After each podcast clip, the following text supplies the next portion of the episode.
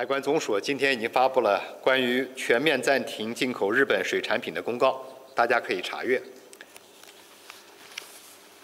八月二十四日，日本政府无视国际社会的强烈质疑和反对，单方面强行启动福岛核事故污染水排海。中方对此表示坚决反对和强烈谴责，已向日方提出严正交涉，要求日方停止这一错误行为。海洋是全人类的共同财产，强行启动向海洋排放福岛核污染水，属于无视国际公共利益的极端自私和不负责任之举。欢迎来到四零四档案馆，在这里我们一起穿越中国数字高墙。这里是 CDT 周报，我们刚刚听到的声音是八月二十四日。外交部发言人汪文斌在例行记者会上的发言。八月十九日至二十六日，这一周，香港商人、前全国政协委员、百家战略智库主席刘梦熊在新加坡媒体《联合早报》上发表了一篇题目为“问题在经济，根子在政治”的评论文章，认为令中国经济盛极而衰的最根本原因在政治。是大陆政府只搞局部经济体制改革，迟迟不启动政治体制改革带来的恶果。这篇文章引发了大量关注与热议，有网友称之为“反习习文”，因为这篇文章句句不提习近平，却又句句不离习近平。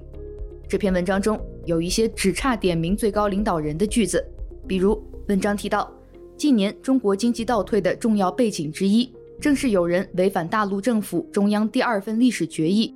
关于禁止任何形式的个人崇拜规定，鼓吹忠诚不绝对，绝对不忠诚，宣扬定于一尊，一锤定音，把个人崇拜推向新的高峰。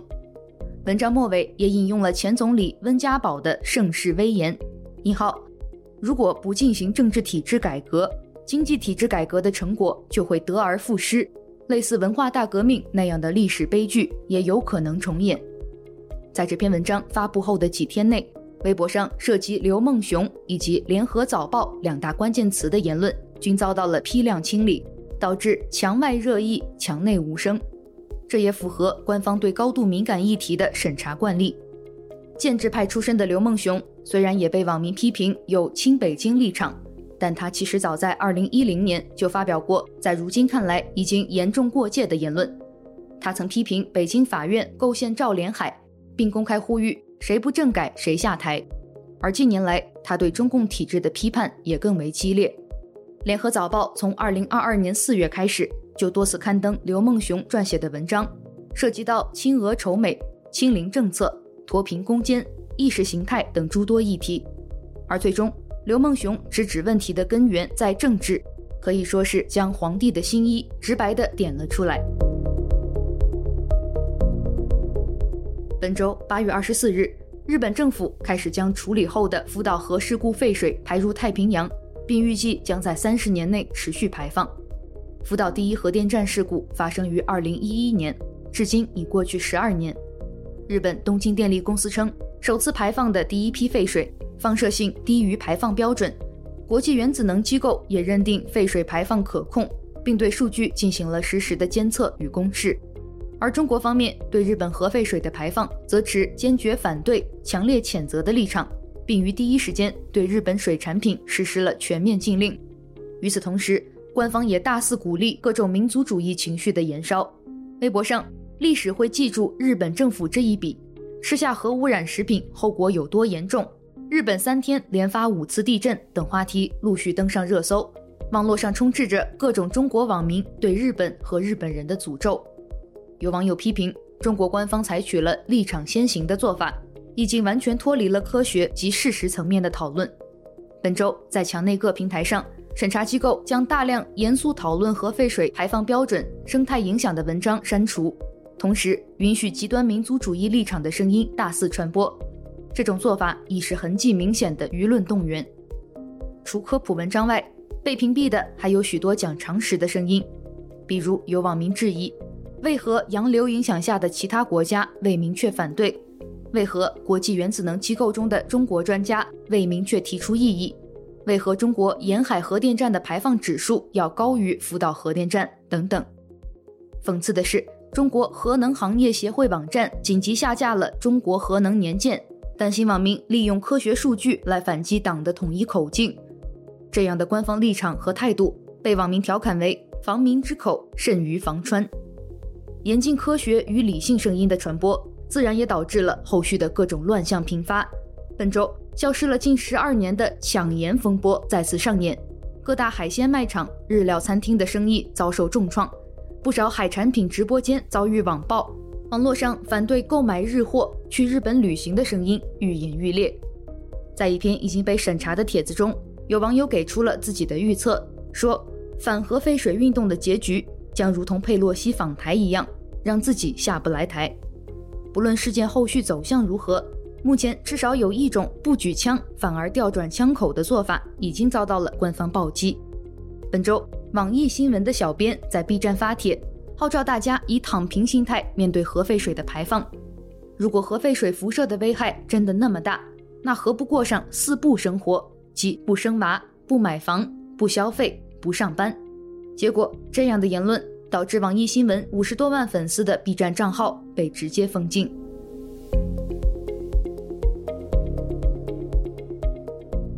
一周见读。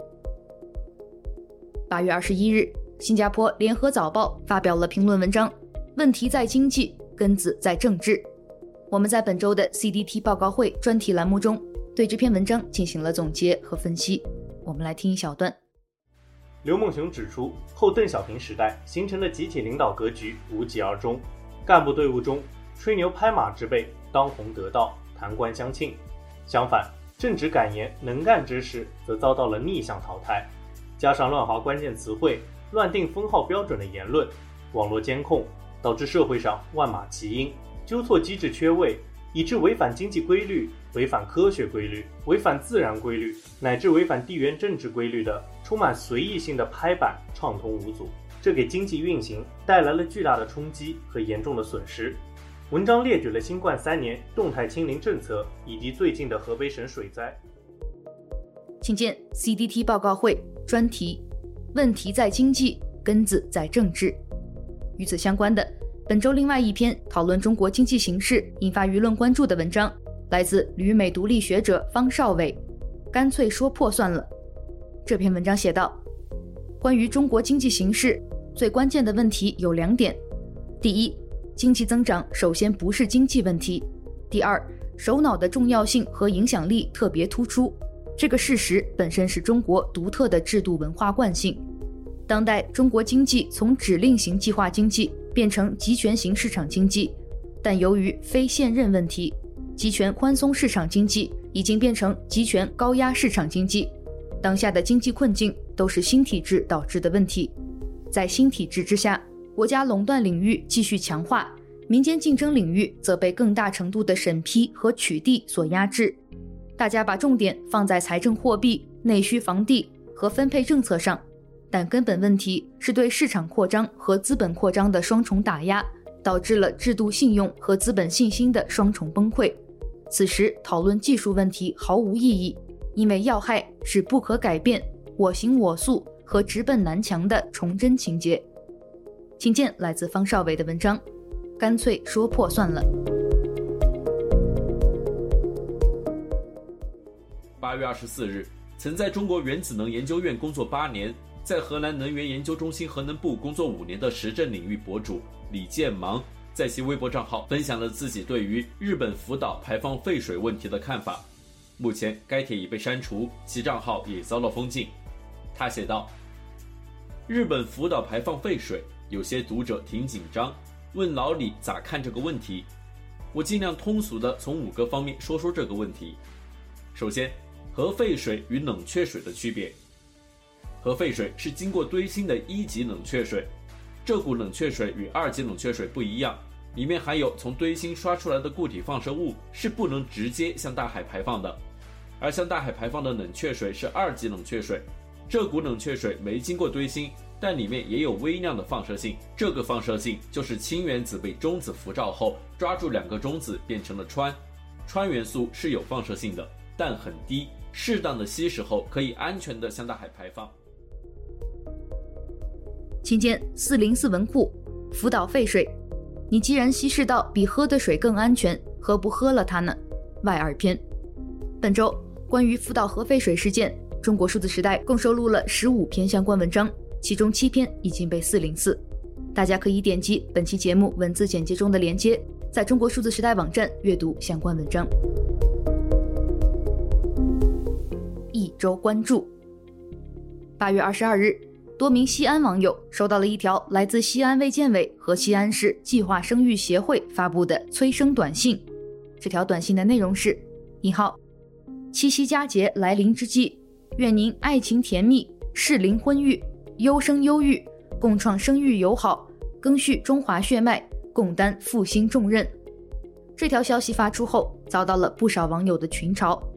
有网友调侃：“现生机构摇身一变变成了催生，软肋突然被捧到了中华血脉的高度。”还有：“先把当年的人命赔了再说吧。”微信公众号“顾里先生”对此评论道：“生与不生都是个人选择。如果说生孩子是社会责任，那么社会就应当承担抚养费用。”哪怕不承担，也应该创造良好的生育环境，而不是既要又要，更不是在发钱和发券之间选择发短信。如果说生孩子是个人责任，那社会应当尊重个人选择。西安的这次催生短信，我觉得是典型的政务翻车。请见网络民意，更续中华血脉，共担韭菜重任，以及相关文章。八月二十二日，多个关注性少数群体权益的微信公众号被腾讯永久屏蔽，包括微信公众号“传思”、“飞天猫兄弟盟”、“北京出色伙伴”、“北京拉拉沙龙”以及“豌豆黄艺术小组”。而这已经不是第一次有 LGBTQ 媒体自媒体被迫终止运营。三个月前，五月十五日，致力于改善性少数群体生存环境的公益机构北同文化也在微信公众号上发文。宣布因不可抗力终止运营。在两年前，二零二一年的七月六日晚，更是有十余个中国高校 LGBT 学生社团以及个别相关社会组织的微信公众号被批量清理，变成了未命名公众号，引发社群震动。包括清华大学 Purple、北京大学 Colors World、中国人民大学性与性别研究社、复旦大学知和社、武汉大学性别性向平等研究会等等。请见四零四媒体，又一波关注 LGBTQ 权利的公众号被炸号，以及中国数字空间词条未命名公众号。一周惊奇，本周的第一篇惊奇来自微博用户正义有话说，说一件我最近经历的惊人的事。他写道：八月四日是个星期五，那天晚上我在机场飞北京之前接到好友电话。他刚刚接到一纸通知，让他在一周之内把公司迁走，因为北京市改规划了，公司所在的产业园区要拆。他的公司我非常熟，东五环内，毗邻朝阳大悦城，所以我非常吃惊。他把文件发给我看，措辞非常强硬，限一周之内搬走，逾期未搬则视为自动放弃屋内资产。而且如此重要的文件，落款是两个很莫名的单位：湘腾退办。和湘绿化办，此前一点风声都没有，一丝丝要拆的风声都没有。五六十年代的老工厂改造的产业园区，几十年了，里面百十家民企，有些做的在行业内还很有名。谁能想到？朋友说他还不算最可怜的，隔壁一家企业刚刚装修好，还有一家企业装修了一半，物料都还堆在屋里。过了两天，他跟我讲，基本上打听清楚了。这次涉及到周边好几个园区，而且是一个阶梯性的拆除腾退计划。朋友觉得希望不大，说：“人家一声令下，一座城市说淹就淹了，一个行业说没就没了，这几个产业园、几百家民企算什么呀？”请见相关文章。八月二十一日，中国跆拳道协会对深圳 X 跆拳道馆表演僵尸台舞。公布了一项处罚决定。这份公告称，该跆拳道馆自行报名赴韩参加2023世界跆拳道大赛，教练刘某根据恐怖电影《自编自导僵尸台舞参赛。该表演宣扬移风陋习、丑化民族形象、亵渎中华文化，造成恶劣影响。经研究决定，对跆拳道馆、跆拳道教练刘某、广东省跆拳道协会作出相应处罚。关于此事，微信公众号码头青年于八月二十一日发布文章：“大清都亡了多少年了，跳个僵尸舞怎么了？”但这篇文章随后遭遇删除。文章写道：“想来想去，没觉得谁被真正冒犯到，可能除了相关领导。如果没有这么一个新闻，我都不知道原来还有跆拳道协会。查了一下，这个协会也就是一个群众性非盈利社团，一个连官衣都没有的社团，打起官腔刷存在感也这么像模像样，真是绝了！都跟谁学的呀？中国的好多事。”都是被这些爱打官腔、管天管地、管放屁的人给搞坏的。如果非要上纲上线的话，那么我建议取消中国跆拳道协会，因为跆拳道并不是中国文化。我们艺术表现形式的好坏，不应该由哪个大人物根据自己的好恶来定，而应该真正交给人民来决定。强行要求正能量的阳光普照每个角落，喜阴植物就无法生存，最终整个生态圈也会崩塌。请见相关文章。本周，据深圳市交通运输局三月二十四日就北极鲶鱼事件发出情况通报，承诺将开展核查，及时通报有关情况。已经过去五个月了。八月二十五日，安徽媒体大碗新闻记者拨打了深圳市交通运输局总值班室电话，接听电话的工作人员表示：“这个问题我无法回答。”记者随后又拨打了深圳市纪委监察委公布的纪检监察举报电话，深圳市纪委的工作人员则表示，后续情况等通报。微信公众号“亮剑”在整整五个月，北极鲶鱼就这样逃之夭夭了一文中对此评论道：“五个月，受精卵都有胎动了，但深圳交通运输局一动也不动。”八月二十五日，微博话题“北极鲶鱼事件核查五个月没结果”。在十八家媒体和无数网友的讨论下，好不容易冲上热搜第一。然而，一点七亿的阅读量也只换来一句“后续情况等通报”。等等等，人们一直等了五个月，等来的还是跟一个月和三个月时一样的说辞，那样客客气气，又那样冷冷冰冰。人们之所以念念不忘，还不完全是北极鲶鱼炫富。北极鲶鱼最惹众怒的是它享受的一切优越条件。都是来自于这个国家，但他对这个国家和这个国家的人却充满恨意，极尽侮辱。这些公然辱骂中国人的恶毒诅咒，但凡一个普通网友敢骂出来一句，警察都分分钟让你知道什么叫做祸从口出。然而，北极鲶鱼不但全骂了，而且还是公然在网上公开骂。但五个多月了，亿万网友不断追问，媒体持续跟进，人家愣是屁事没有。理都懒得理你，一句等通报就把你打发了。一个人侮辱了大部分中国人，在趾高气扬的肆意侮辱之后，还全身而退。一个人自曝家人可能贪赃枉法，就差把罪证直接送到纪委手上了，却还能不了了之。一个人掀起那么大的舆论风波，因为家世显赫，就可以直接无视那波涛汹涌又连绵不绝的民意。我只觉得。有些规则只为一部分人而设，有的人侮辱军人，一天上热搜，当天就调查，隔天就处罚，三天就立案；但有的人侮辱全中国人，五个月了却屁事没有。北极鲶鱼事件看来是要走向烂尾了，这是拖字诀的终极应用，公然撒谎的典型案例，是一个阶层对另一个阶层的无情嘲笑和践踏，它公然昭示着双重标准的肆无忌惮。公平公正的土崩瓦解，也许正因如此，才会有那么多人对北极鲶鱼念念不忘，不断追问。在热度维持不过三天的当下，这种持续不断的追问实属难能可贵。它是人们仅存的那一点对遗忘的对抗，是人们对公平和正义的最后挣扎。请见相关文章。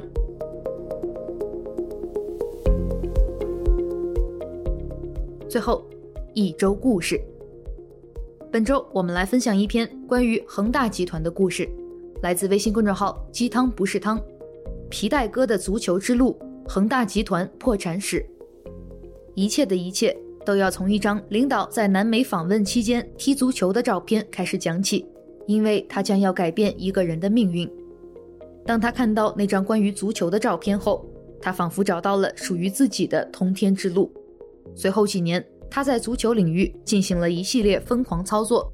跟着他一路走来的，还有那支在中超足坛叱咤风云的广州恒大足球队。恒大集团在二零一零年三月份，以一亿人民币买断了广州足球俱乐部全部股权，球队也在那年正式更名为广州恒大足球队。从此，他就像一头被放出铁笼的猛兽，在草原上肆意驰骋。在这之前的一年，也就是二零零九年，许家印在香港拜完码头。见过各种大佬后，恒大集团在香港成功上市。那年正是中国房地产缓慢起飞的开始阶段。随后，在2012至2013年间，广州恒大足球队继续补强，他们甚至把曾经的意大利世界冠军名帅里皮招至麾下，准备在中超赛场大杀四方。最终，广州恒大足球队轻松实现了中超三连霸的伟业。当然，这跟他后面所取得的成绩相比，还算不了什么。二零一三年，许家印在北京开会期间冲破记者围堵，不经意间露出了腰间那象征着金钱和地位的爱马仕皮带，不禁令世人侧目。从此，皮带哥的名号在世间不胫而走。那时的他是何等的意气风发！也是在这一年，恒大地产的销售额首次突破千亿大关，一直到二零一四年。恒大集团的各项指标连续五年平均实现百分之三十的高速增长，恒大集团此时就像一辆高速行驶时的列车一样，一路向前，仿佛没有任何东西能够阻挡。二零一四年六月，在互联网领域同样意气风发的马云，带着阿里巴巴的大把钞票，从杭州做客广州。作为恒大足球俱乐部的战略投资者，马云大手一挥，注资十二亿。入股恒大百分之五十的股份。同年七月，广州恒大足球俱乐部正式更名为广州恒大淘宝足球队。当我坐在电视机前第一次看到这个名字时，令人作呕的程度不亚于当年篮球赛场上的八一双鹿电池队。就这样，两个不同领域的大佬带着一箱箱巨款冲到中超赛场上。二零一五年，广州恒大淘宝俱乐部成功在新三板挂牌上市。成为了亚洲第一支上市的足球俱乐部，广州恒大淘宝足球队也没有辜负皮带哥的期望，在当年的中超联赛继续称霸，亚冠赛场上也是兵不血刃的拿到了第二座亚冠冠军。皮带哥觉得这样还不够，他还想要更多，于是，在二零一六年，他又自费把里皮再次请到中国执教中国国家男子足球队，送给足协一个大礼。从此，足协的各个领导们纷纷变成了他的座上宾。伴随着许家印在足球圈大手笔和一掷千金，恒大地产和足球队的两翼齐飞，突飞猛进，助力恒大集团在同年成功跻身世界五百强，并成为了全球销售第一的房企。越涨越高的房价，越来越多的 GDP，还有排名世界第二大的经济体，在一阵狂欢过后，伴随着无尽的喝彩。我们仿佛进入了一个前所未有的太平盛世。这是一篇长文，我们在此只能进行部分选读，完整文章请见作者原文。作者最后写道：“在这十多年的时间里，恒大集团就像是我们经济发展的一个缩影，高速发展，野蛮生长，不计后果。当外资大规模撤离，因为意识形态同西方国家决裂后，回头一看。”我们除了买办经济和房地产之外，仿佛一无所有，没有半导体，没有芯片，没有光刻机，没有数控机床，有的只是一堆冰冷的混凝土，不堪一击的互联网和一群被高额负债压得透不过气的普通老百姓。孰对孰错，只等历史去说明。请见文章：皮带哥的足球之路，恒大集团破产史。